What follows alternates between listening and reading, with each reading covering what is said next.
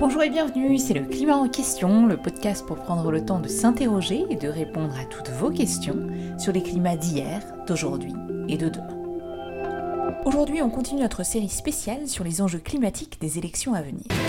On ne parle pas assez euh, des questions climatiques. Euh, un baromètre publié par l'affaire du siècle a montré qu'on était à moins de 3% du temps total de parole des candidats qui abordent les questions écologiques et climatiques. Même si les Français sont de plus en plus préoccupés par les questions climatiques, les enquêtes d'opinion montrent que l'environnement n'est pas en tête des enjeux principaux de cette élection présidentielle. Euh, Aujourd'hui, l'écologie est la grande absente de cette campagne présidentielle et c'est d'autant plus alarmant au moment où on a le deuxième volet du sixième rapport du GIEC. Et pourtant, il y en avait des enjeux à débattre pendant cette campagne présidentielle, que ce soit les questions d'écologie ou de justice sociale, en passant par les questions d'éducation ou d'inégalité. Alors, au climat en question, on s'est dit qu'on allait faire notre part et comme vous le savez, on a lancé cette petite série d'entretiens pour essayer de décrypter les enjeux écologiques, mais pas que, de cette campagne présidentielle. Aujourd'hui, on s'intéresse à une initiative lancée par des organisations de la société civile qui, au cœur de la pandémie, se sont rassemblées pour essayer de réfléchir ensemble comment reconstruire autrement notre société en redonnant à chacun et à chacune le pouvoir de vivre et d'agir à toutes les étapes de notre vie. Ça a donné lieu au pacte du pouvoir de vivre qui rassemble aujourd'hui plus de 60 organisations et à 90 propositions sur lesquelles nous allons revenir avec notre invité aujourd'hui, Yann Fradin, qui est vice-président d'Emmaüs France. Bonjour et bienvenue dans le climat en question. Bonjour. Je suis très heureuse de vous recevoir aujourd'hui puisque Emmaüs France a contribué avec de très nombreuses associations à l'élaboration de ce pacte du pouvoir de vivre qui vise, si je devais le résumer euh, en une phrase, à proposer des solutions pour sortir des crises actuelles, pour pouvoir donc reconstruire notre société avec au cœur euh, du projet la possibilité de redonner à chacun et chacune ce pouvoir de vivre et d'agir.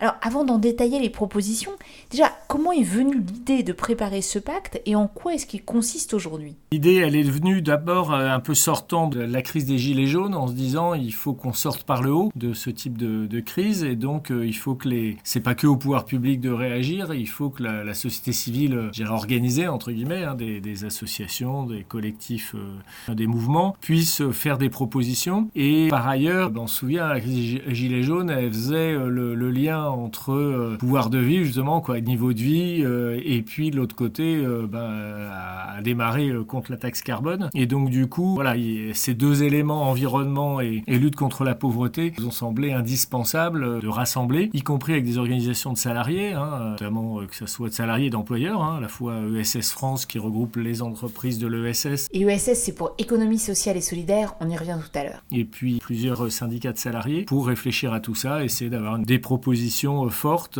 sachant que ça fait quelques années déjà qu'on travaille de plus en plus fortement, et ça c'est une bonne chose, notamment Emmaüs France par exemple, avec sur cette double question de, de lutte contre la pauvreté, les exclusions et la lutte environnementale. Oui, dans les épisodes précédents, on a discuté des enjeux écologiques des élections présidentielles avec Lucille Schmid, on a discuté du plan de transformation de l'économie française avec Jean-Marc Jancovici, et déjà il y avait beaucoup de Mais là, avec le pacte du pouvoir de vivre, vous nous le disiez à l'instant, c'est encore plus large, puisque c'est vraiment une transformation de toute la société qui est envisagée, et le pacte et les 90 propositions qui sont formulées couvrent vraiment des sujets aussi variés que l'immigration, les services publics, l'énergie, la lutte contre la pauvreté, on n'aura pas le temps de traiter tous ces sujets, mais en même temps, vous formulez 90 propositions extrêmement précises et concrètes, et j'aimerais qu'on nous donne quelques exemples, en commençant par la première série de propositions qui sont organisées autour de la question d'une société qui prend soin, qui protège, qui accompagne. Alors à première vue, ça peut sembler un peu éloigné des enjeux climatiques, et pourtant les propositions montrent bien que que ce soit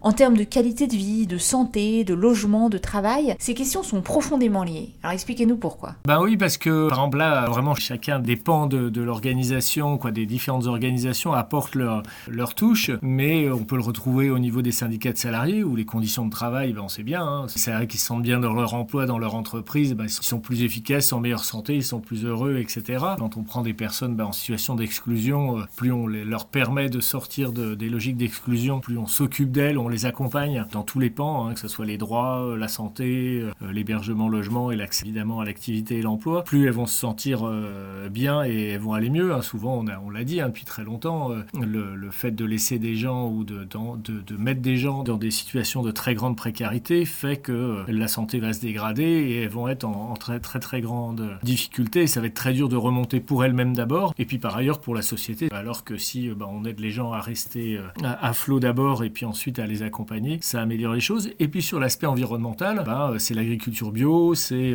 la, non-malbouffe, la bonne bouffe, qui fait que bah, voilà, on, est en meilleure santé, la nature est en meilleure santé, l'environnement est en meilleure santé, et, du coup tout, va mieux pour, pour, les, pour les citoyens et citoyennes et, pour, et pour la, la société dans, dans, sa globalité. Et du coup, donc même une organisation comme Emmaüs, à laquelle on ne penserait pas forcément comme une organisation environnementale de premier abord, ça a du sens de s'intéresser aux enjeux climatiques. Bah oui, oui, ça a du sens hein, vraiment de, de s'intéresser au, climat parce que tout, tout ce qu'on peut faire, et notamment, nous, nous, on est essentiellement dans le réemploi. Hein, et dans, donc dans le, réemploi, le gros de l'activité d'Emmaüs, de, c'est tout ce qui est le réemploi de, de toutes les matières, hein, le mobilier, le textile énormément, les jouets, la vaisselle, etc. Bah, tout ce qui ne va pas être refabriqué et donc va être euh, réutilisé une fois, deux fois, trois fois, quatre fois, réparé, on fait plus en plus de ce qu'on appelle de l'upcycling. Bah, du coup, c'est autant de moins de consommation d'énergie, d'import-export d'un bout à, d'un, bout à l'autre du monde. Voilà, et puis c'est, euh, on va revenir sur la, le premier sujet, c'est, c'est aussi euh, une manière de, comment dire, les, les objets ont une âme. Pourquoi est-ce qu'on va dans une ressourcerie apporter un objet au lieu de le mettre à la poubelle? C'est qu'on se dit d'un côté, il y a le côté rationnel, on va pas puisque c'est utilisable, mais quelque part, bah, on a mangé euh, dans des assiettes pendant des années, on a quand même pas envie de les jeter, ça, ça, ça, c'est une part de nous-mêmes qui s'en vont, alors que si on les donne à une, on les apporte à une ressourcerie, à une, à une communauté Emmaüs euh, pour être vendus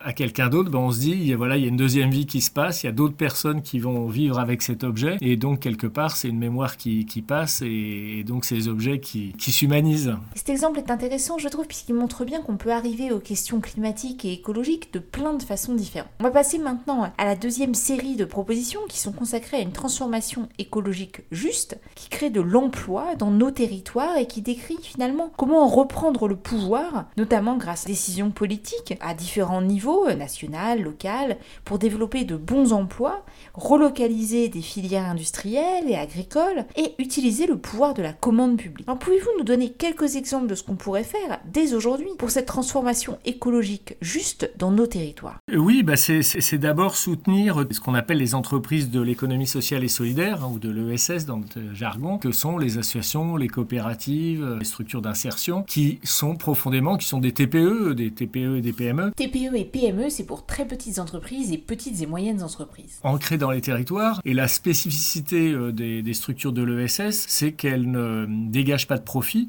elles n'ont pas vocation à financer des, des actionnaires ou des associés, mais elles ont vocation pour euh, que l'ensemble du fruit du travail et de l'activité soit euh, localement réinvesti dans l'entreprise ou autour, euh, ou dans la structure. Et donc de ce point de vue-là, c'est vraiment très très très riche, ça, ça, fonctionne très bien. Et ensuite, comme c'est des structures dont le, les acteurs, les premiers acteurs sont soit des bénévoles, des adhérents, des, des, des, des gens qui le font par, par amour de, de bien faire ou de développer des services locaux, avec le soutien des collectivités souvent, et puis par ailleurs par des salariés qui sont sur leur territoire, bah, du coup, forcément, l'action euh, est vraiment euh, d'intérêt local euh, avéré. on n'imagine pas une ressourcerie, un café associatif, bah, voilà, il a un enjeu local, il n'a pas d'enjeu de, de, gagner de l'argent pour aller réinvestir à l'autre bout de la France, voire à l'autre bout du monde, ou de financer je ne sais quels actionnaires ou autres. Donc du coup, voilà, ça, ça ancre et ça maintient le territoire. Et, et ça, aujourd'hui, l'économie sociale et solidaire, c'est 10% des emplois dans le secteur privé, donc c'est significatif, mais c'est que 10%. C'est-à-dire qu'il y a 90% des emplois, donc de l'activité économique, qui enrichissent des personnes. Quand on dit enrichir, y compris nous, hein, ça finance nos retraites, etc. Mais du coup, qui sortent de leur objet social premier, qui est de euh, rendre des services locaux. Donc il faut tirer de la marge, donc ben, pressurer les salariés, pressurer euh, les matières premières, donc les acheter au moins cher, et donc baisser la qualité, etc., etc. Et une autre caractéristique de ces entreprises locales, c'est qu'en général, elles payent leurs impôts localement et ne sont pas dans des logiques d'évasion fiscale ou d'optimisation fiscale. Ce qui nous amène d'ailleurs aux questions de financement, puisque dans le pacte du pouvoir de vivre et dans les 90 propositions, vous êtes très clair là-dessus, il va en falloir des financements et vous formulez d'ailleurs des propositions euh, très concrètes pour changer les règles actuelles et utiliser euh, notamment le pouvoir d'une fiscalité juste et écologique. Alors concrètement, si le ou la prochaine ministre de l'économie veut mettre en place vos propositions, il commence par quoi? Un des premiers enjeux euh, qu'on explique hein, dans, les, propositions, ça va être de renforcer euh, la fiscalité euh, sur, les, résultats, sur les bénéfices, sur les profits, qui, ne, cessent de s'amoindrir, et y compris sur le patrimoine, qui lui aussi est de moins en moins. D'ailleurs, dans la campagne présidentielle, il y a des candidatures qui, sont pour amoindrir encore l'imposition sur le patrimoine. On parle du gros patrimoine, on ne parle pas du, petit et de ce que les gens ont sur leur caisse d'épargne. Et bien là-dessus, il faut vraiment renforcer pour, euh, pour permettre de dégager des marges financières et puis surtout de diminuer l'intérêt de euh, jouer au bon taux euh, avec l'activité et l'emploi. Quoi. Je veux dire, puisque effectivement aujourd'hui c'est plus rentable de revendre une entreprise, de négocier sur les marges que de faire l'activité elle-même. Donc pourquoi est-ce que les gens s'embêteraient qui ont un peu d'argent ou qui sont un peu entreprenants? Bah voilà, ils sont amenés à un certain nombre, ils sont encouragés, je dirais, par la puissance publique, encouragés très fortement à se désintéresser de l'activité économique réelle de production de, biens et de services euh, pour tous et toutes, pour euh, aller euh, faire des gains financiers et, qui, qui, sont en plus souvent effectivement exportés, sortent de la fiscalité locale. Alors on a parlé de ce qu'il faudrait faire, de comment on le finance, et je voudrais maintenant passer au dernier volet de votre série de propositions, articulées autour de cette question, comment est-ce qu'on amène ces propositions pouvoir. Donc des questions de démocratie, hein, de redonner à toutes et tous le pouvoir d'agir, à la fois pour redynamiser et pour rendre plus inclusive et plus accessible notre démocratie classique, aller voter aux élections, etc., mais aussi euh, au niveau des entreprises, pour les salariés, pour les jeunes, et puis plus globalement, hein, vraiment pour l'ensemble de la société civile. J'en profite d'ailleurs pour rappeler hein, qu'il y a plus de 60 organisations qui sont signataires de, ces propositions. Alors du coup, je, je voudrais vous demander comment est-ce qu'on fait pour réconcilier les citoyennes et les citoyens avec cette envie de prendre le pouvoir, qui, je le précise, bon là on est à la veille du premier tour, donc c'est évidemment un contexte un petit particulier, mais ça se résume pas seulement aux. Oui, alors il faut, il faut, il faut aller voter dimanche et les dimanches qui viennent, euh, parce qu'on a quatre élections à venir, quatre séquences. Euh, mais, euh, mais cela dit, ça suffit pas. Premièrement, parce qu'il y a des tas de gens qui n'ont pas le droit de vote, des personnes qui ont eu des problèmes de justice, des personnes qui déménagent, des personnes qui n'ont pas de logement suffisamment clair, quoi, qui, qui prennent pas ce temps-là, des gens qui sont désintéressés de tout ça, des personnes sans papier, ou en tout cas les personnes non françaises, etc. Donc ça fait beaucoup beaucoup, de monde qui de toute façon déjà n'a pas le droit de voter. Donc du coup, euh, là-dessus, il faut trouver d'autres moyens. Alors c'est ce qu'on a appelé un temps, euh, qu'on appelle de temps la démocratie participative aussi, c'est-à-dire qu'il faut des compléments très forts. Et euh, ça, ça s'est vraiment très fortement développé. Et des deux côtés, c'est ça qui est intéressant, à la fois du côté des politiques sociales, où traditionnellement les gens, les personnes ont toujours été très fortement associées, et on comprend bien. Gérer un centre d'hébergement, une maison de retraite, on en parle beaucoup en ce moment. Bah voilà, il il y a une tendance à se dire il faut quand même qu'on écoute les familles euh, qui ont souvent été à la création, par exemple des structures pour personnes handicapées, etc. Donc, donc du coup, là, on a travaillé, il y a pas mal de choses, des comités d'usagers, etc. Donc déjà des tas de choses qui existent. Et côté environnemental, ça s'est fait de façon un peu plus, euh, je dirais, euh, conquérante, entre guillemets, de, la part des actions environnementales, pareil, d'imposer leur, leur point de vue par rapport aux aménageurs, aux pouvoirs publics, aux, aux grandes entreprises polluantes ou non, en tout cas de grandes infrastructures, de pouvoir donner leur point de vue. Euh, et, donc, du coup, toute, toute une série d'outils euh, se sont mis en place et se développent. Hein. On parle souvent des hautes autorités, des, conférences de consensus, euh, toutes ces choses-là. Et donc, ça, ça, doit continuer à se développer, ça doit se renforcer, et ça doit se renforcer partout, partout. C'est vrai que, par exemple, dans la, pandémie qu'on a eue il y a quelques, mois, qu'on vient de vivre, ça a été dit et redit, ça paraît complètement hallucinant de se dire que tout a été, le gros hein, a été décidé en, en haut, au niveau de et qu'il n'y ait pas eu de collectifs, de comités locaux. Euh, et c'est ça, à mon avis, qui, et à notre avis, qui, peut vraiment faire ancrer la démocratie sur les territoires. C'est-à-dire qu'il faut faire de l'apprentissage démocratique. Et c'est vrai que c'est pas en allant voter une fois par an et en voyant des discours à la télé, ou même en discutant avec les, militants locaux, qui au demeurant sont souvent très peu nombreux, que ça va suffire pour faire un grand débat démocratique. Mais aujourd'hui, le problème qu'on a, c'est que là, il n'y a plus ce lien. C'est-à-dire que, parce que pour plein de raisons, les gens bougent par exemple. Ça, c'est vrai qu'il y a un siècle, les gens bougeaient très peu. Donc, étaient dans leur village, dans leur ville. Euh, on discutait avec les parents, les grands-parents, les voisins, les oncles, les tantes, les, amis. Aujourd'hui, les gens bougent, passent d'une ville à l'autre. Euh, et donc, du coup, le, lien social euh, qui, permettait cette, cette communication n'est plus fait de cette manière-là. Alors là-dessus, le tissu associatif permet d'absorber ça. C'est-à-dire, bah, quand on arrive dans une ville, souvent, je crois que plus de la moitié des Français sont dans une association euh, active, quoi, adhérents ou autre, et ben du coup, ça crée du lien social, ça permet de comprendre son territoire, de comprendre les enjeux dans la matière dans laquelle on est, euh, le sport, l'action sociale, l'action environnementale ou, plein d'autres choses, et du coup, qui vont permettre de créer du lien et de, quelque part remplacer cette société, euh, je dirais, qui était très, très sédentaire. Mais ça, très concrètement, pour une association comme Emmaüs, ça se traduit comment? Nous, au niveau d'Emmaüs, c'est un, enjeu, par exemple, qu'on a, c'est qu'on fait un super boulot localement et tout, mais aujourd'hui, par exemple, il y a des grandes politiques publiques. Alors, quand on faisait euh, les chiffonniers, ce qu'on appelait les chiffonniers d'Emmaüs au début, les communautés Emmaüs, bah, on récupérait, on faisait nos trucs, etc.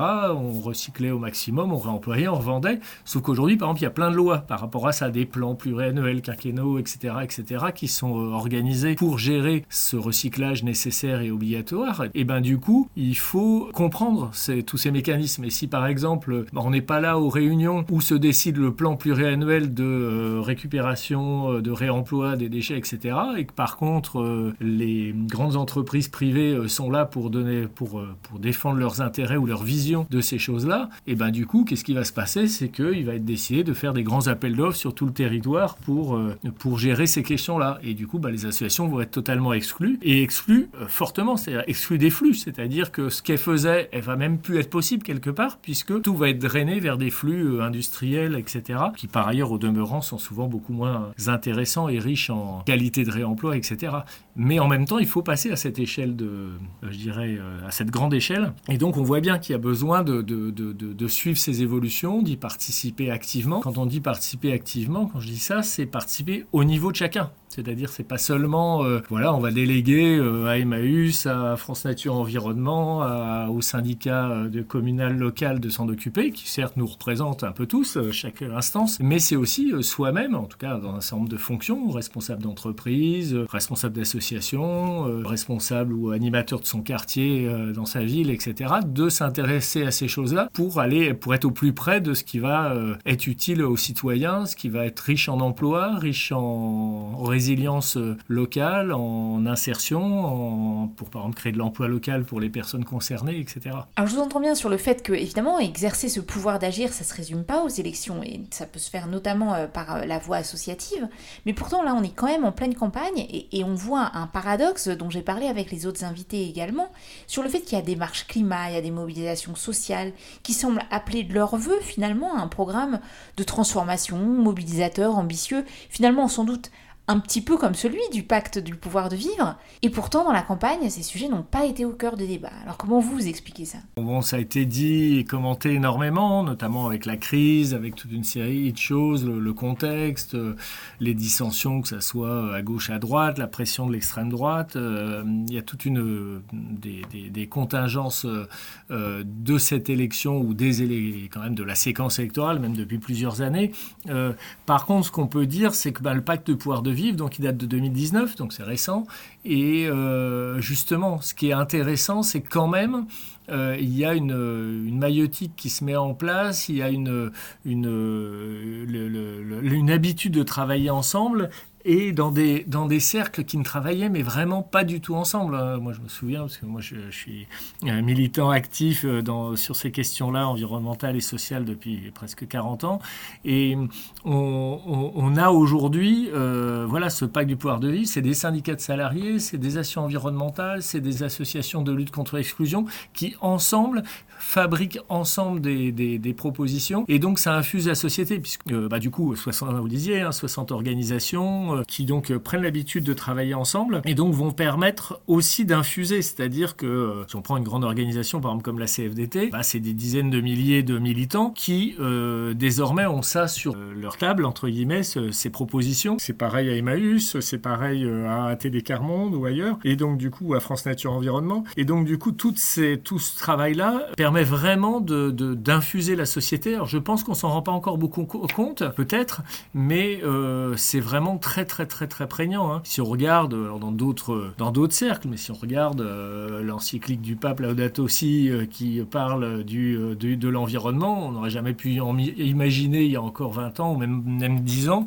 que voilà, une grande religion se, se mette à s'intéresser aux questions environnementales. Donc on voit bien qu'il y a tout, tout, tout, un mouvement social qui, se met en place. Alors, ça n'apparaît pas dans la campagne électorale sans doute, mais ça infuse les fonctionnaires, les militants politiques, les futurs ministres, cabinets ministériels, etc., sont infusés de toutes ces questions-là. Et en tout cas, nous, on s'est donné les moyens d'être suffisamment organisés avec ce pacte du pouvoir de vivre pour se coordonner entre nous et être là à tout moment pour rappeler ces propositions et, euh, qui ont été clairement euh, élaborées et formulées pour, euh, pour pouvoir bah, les défendre et les, et les faire valoir dans, dans les années qui viennent. Quoi. Oui, ça, ça rejoint à ce que nous disait Jean-Marc Jancovici dans l'épisode précédent du climat en question. Il y a une vraie valeur à avoir un plan au cas où, au bon moment, on va vous demander quelque chose ou le gouvernement est enfin sensible à une thématique que vous portiez pour pouvoir pousser ce plan et du coup le mettre en action.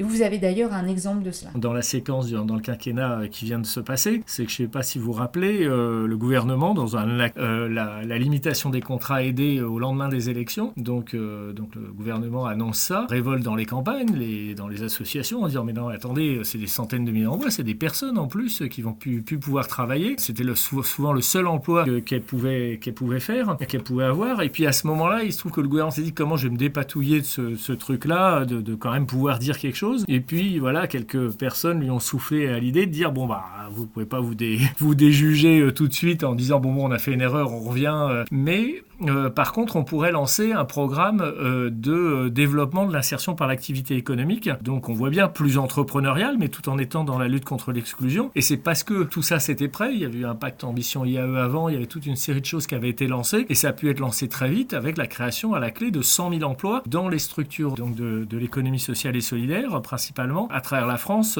sur trois ans. Donc, on, voit bien que si des choses sont prêtes, ben, le, le gouvernement, pour X raisons, il va être amené à, piocher dedans et à pouvoir agir à partir, à partir de ça. Donc euh, donc c'est pour ça qu'il faut tout le temps être prêt. et eh bien voilà une bonne conclusion pour cette mini-série d'entretiens sur les enjeux climatiques de ces élections en cours. En tout cas, nous, au climat en question, on est prêts et on va continuer à partager des idées, des interrogations et des propositions aussi sur ces enjeux climatiques qui sont tellement importants pour les années à venir. Merci beaucoup à vous, Yann Fradin, d'avoir été notre invité aujourd'hui. Eh bien, merci beaucoup, euh, Céline. Et comme d'habitude, un grand merci aussi à Alexandre Carrier, Fabrice Et Karim Baldé pour leur coup de main pour la réalisation de ces épisodes du podcast Le climat en question, ainsi qu'à Clément Sundon pour la musique originale de ce podcast fait maison avec les moyens du bord. Et si vous aimez le climat en question, n'hésitez pas à vous abonner sur les plateformes de podcast. Vous pouvez aussi nous retrouver sur les réseaux sociaux, Facebook, Twitter, Instagram et YouTube, ou nous contacter par email, le climat en question avec un s, at ecomail.fr. Et je vous donne rendez-vous très bientôt pour notre prochain épisode.